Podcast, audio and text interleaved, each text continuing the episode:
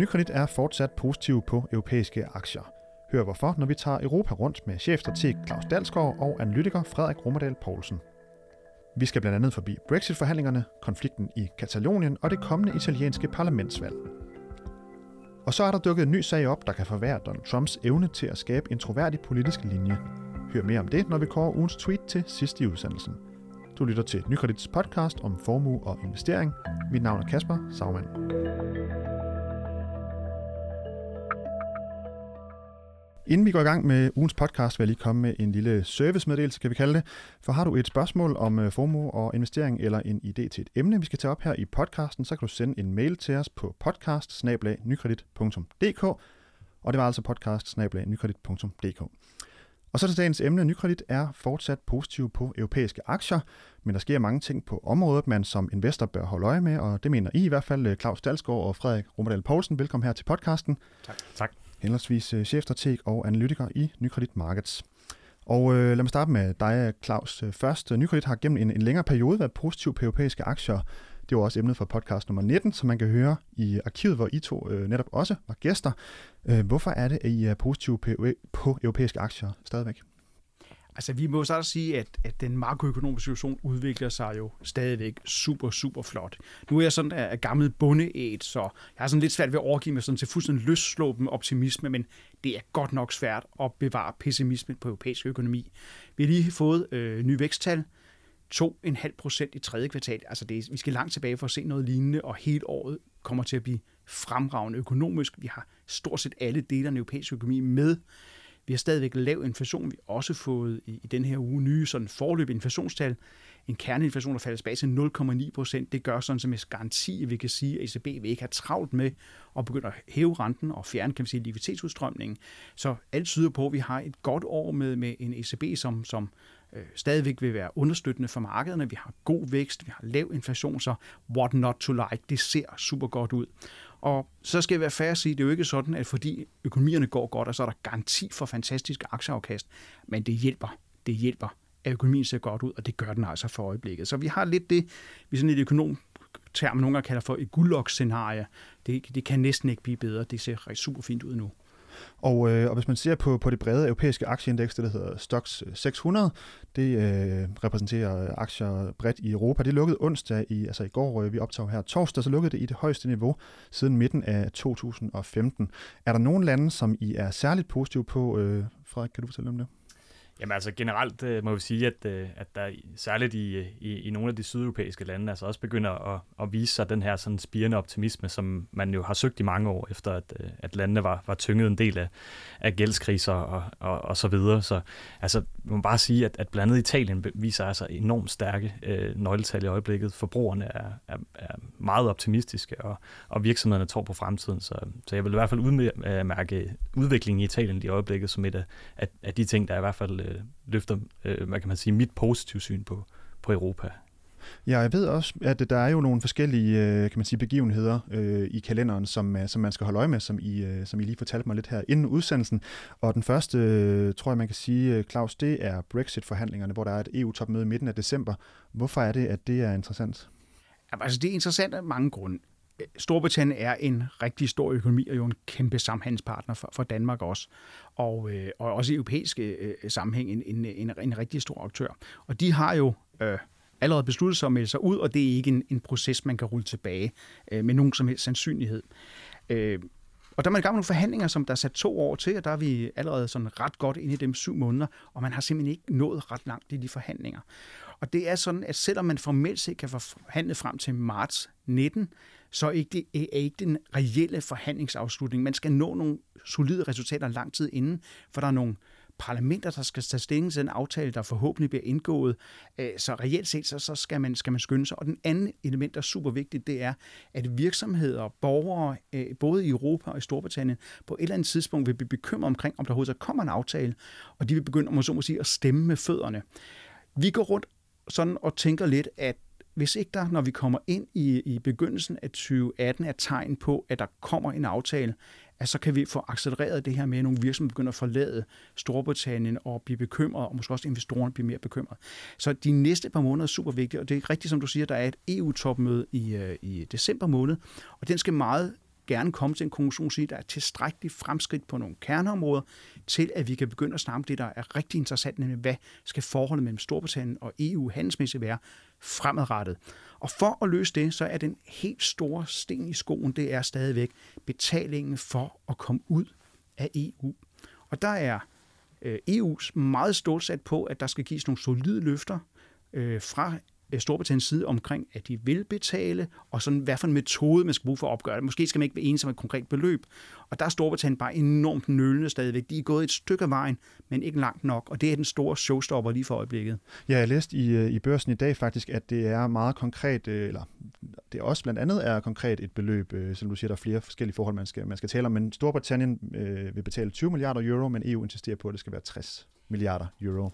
Jeg tror, øh, uden at sige noget ondt om journalister, jeg tror, at det egner sig godt til forsiderne. Jeg tror, når alt kommer til alt, så handler det mere omkring at blive enige om nogle principper end nogle konkrete beløb.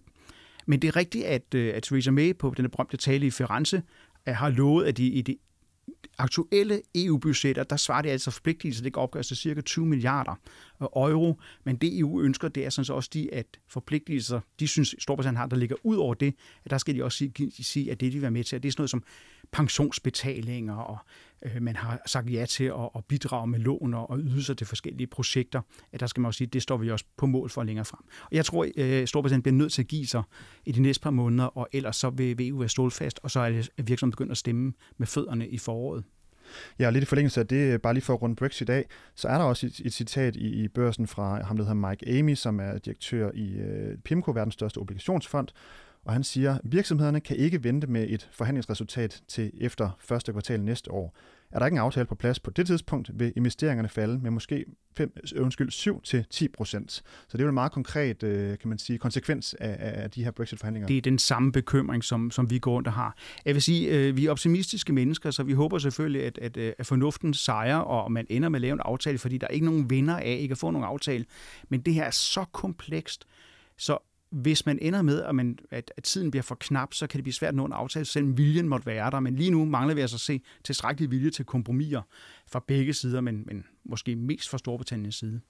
Og så er en af de andre øh, store ting, der sker i Europa i øjeblikket, det er jo i Spanien op i øh, det nordøstlige hjørne omkring Katalonien. Øh, Frederik, hvorfor er det, at det er interessant for, i forhold til jeres syn på europæiske aktier?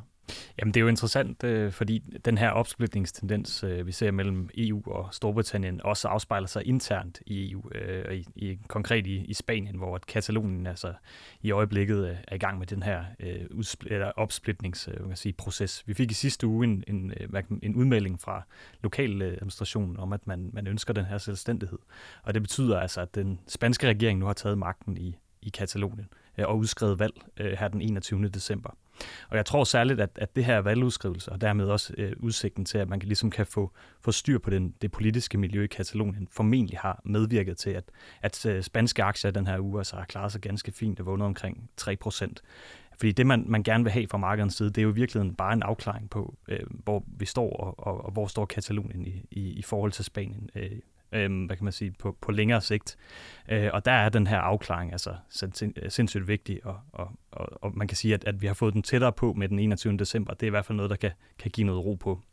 En anden ting er også, at, at, at den her opsplitnings, øh, hvad kan man sige, det her opsplitningsønske i Katalonien er jo ikke noget, som alle katalanere ønsker. Øh, faktisk så ser det ud til nu, at, at de partier, der, der ønsker at forblive i Spanien, til synlædende i meningsmålingerne, står stærkest. Og derfor så tror jeg også, at, at lige præcis den del har givet, øh, hvad kan man sige, lidt, lidt opbakning til spanske aktier i den her uge. Ja, og Spanien er jo et af, de, et af de store lande, en af de store økonomier i Europa. Hvor meget påvirker den her Katalonien-konflikt, øh, hvor meget påvirker den de andre europæiske lande og økonomier? Altså man kan sige, så lang tid, at, at, øh, at det forbliver et spansk issue, så tror jeg egentlig, at, at, at hvad kan man sige, vi kan holde den, den isoleret der til. Spanien udgør omkring 8% af, af europæiske øh, BNP, og, og Katalonien er altså en, omkring en femtedel af spansk økonomi. Så kan man sige, så længe at, at, at det forbliver et, et, øh, et, et issue for, for Katalonien og Spanien, så, så regner vi altså ikke med, at det bliver et længerevarende spredning til, til resten af euroområdet, som det ser ud lige nu. Men det er klart, det er noget, vi holder øje med, øh, fordi det kan have nogle ret øh, alvorlige konsekvenser, hvis, hvis, hvis den her konflikt bliver, bliver optrappet over de kommende måneder. Og vi fortsætter vores øh, tur til Europa med Italien, hvor der jo også er en, en begivenhed på i kalenderen. Der skal være valgt senest 20. maj næste år. Hvorfor er det, at øh, det er interessant for øh, europæiske aktier? Vi har været inde på det før, men lad os bare lige skære ud i pap igen. Hvorfor er det, at det er interessant for europæiske aktier? Jamen det, som markederne overordnet øh, bekymrer sig om, det er den her meget sådan, stærke euroskeptiske øh, bevægelse, der i øjeblikket øh, foregår i, i Italien. Dels, øh, for, eller, der er en del øh, partier, blandt andet den her, det her femstjernebevægelsen, der tidligere har udtrykt et ønske om at træde ud af, af eurosamarbejdet, eller i hvert fald at, at give italienerne mulighed for at stemme om det. Og det er den overvejende bekymring, og egentlig også noget, vi bekymrer os lidt om i kraft af, at, at, at italienerne udtrykker, at man altså er temmelig skeptiske om, om den fortsatte tilslutning til, til eurosamarbejdet. Der fik vi sidste uge en, en ret interessant udvikling i kraft af, at, øh, at valgreformen øh, nu er blevet stemt igennem. Det var dem, italienerne gik på valg, øh, til valg øh, på øh, i december sidste år og, og afviste. Øh, men nu er valgreformen klar, og det betyder, at, at det, de formelle, øh, hvad kan man sige, øh, den formelle bane er, er ligesom øh, skal være op til, at, at italienerne kan komme til at stemme inden maj 2018, hvor den formelle deadline for valget ligger. Og Nykredit er jo, som jeg sagde i starten, positiv på europæiske aktier. Claus, hvad vil kunne få jer til at ændre det syn, hvis man skulle pege på sådan en begivenhed? Altså, nu har vi været igennem nogle af de politiske processer. Det er stadigvæk sådan, at, at vi ser nogle af de politiske processer som, som potentielt sten i skoen. Og, øh, og hvis de sten bliver større og voldsommere, jamen, så kan det, kan det påvirke vores, øh, vores syn på, på europæiske aktier. Men, men lige nu er det sådan, at meget politik er lidt mere øh, støj, øh, som, øh, som markedet er rigtig fine til at ignorere. Og så, ja, vi snakkede indledningsvis, hvor godt det faktisk går i økonomierne. Og når det går godt i økonomierne, når det går fornuftigt med virksomhedsindtjening, så er det som det, man fokuserer på, og så andet, det bliver en støjkilde. Men, men der kan selvfølgelig komme en situation, hvor det holder op med at være en støjkilde, og som Frederik så rigtig fint var inde på, har vi i hvert fald set i det spanske marked, sådan meget isoleret, gudskelov, at der har vi set altså dage og uger, hvor, hvor den her katalonsituation faktisk går ind direkte og påvirker prisfastsættelsen i, i, i spanske aktier. Og det kunne man selvfølgelig godt øh, se, at det kunne komme til at, at også gå på europæisk plan. Men altså, det er ikke vores hovedscenarie, men det er derfor, vi holder så meget øje med de her politiske processer. Og hvad kan man gøre, hvis man gerne vil med på vognen, og ligesom, øh, hvis man følger jeres kloge argumenter, det er jeg sikker på, at man gør, og man tænker, det ser godt ud for europæiske aktier. Hvad kan man gøre, hvis man gerne vil ligesom, være med på, på den vogn? Ja, altså man kan jo snakke med sine rådgiver i, i, i Nykredit, som så kan guide sig, hvordan det passer ind i forhold til, til, til den risikoprofil, man har. Altså vi har jo mange forskellige veje ind i at, at investere i, øh, i europæiske aktier og, og i, i, i vores kald. Så der er, der er mange veje ind i, i, i det spor.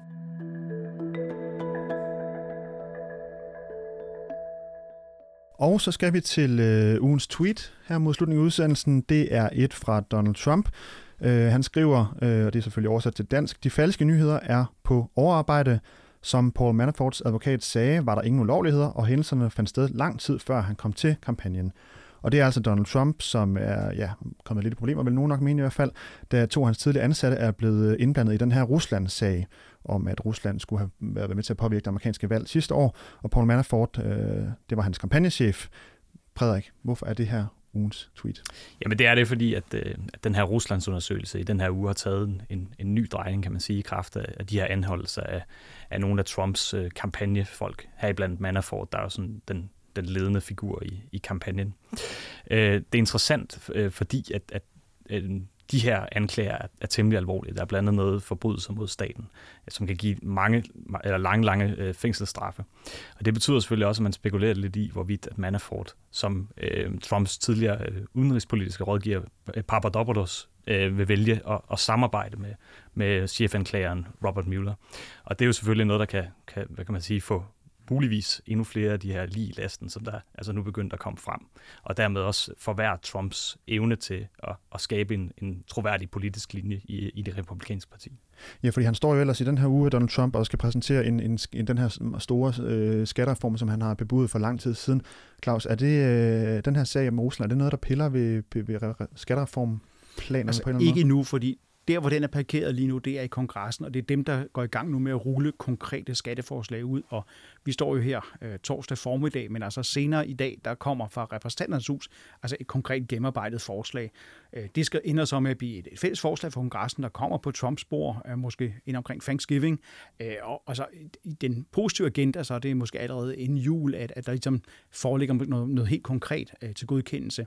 Så lige nu er det på kongressens spor, og de er måske ikke så støjet af det, der foregår omkring det hvide hvide hus, men, men det er klart, at vi har før set, at, at, øh, at der kan ske det, at, at, at den her politiske støj for sådan en sag kan gøre alle politikere til hovedløse høns, og så glemmer de alle mulige andre agendaer. Det er et trusselsbillede, men altså, lad os se det positivt på det stadigvæk.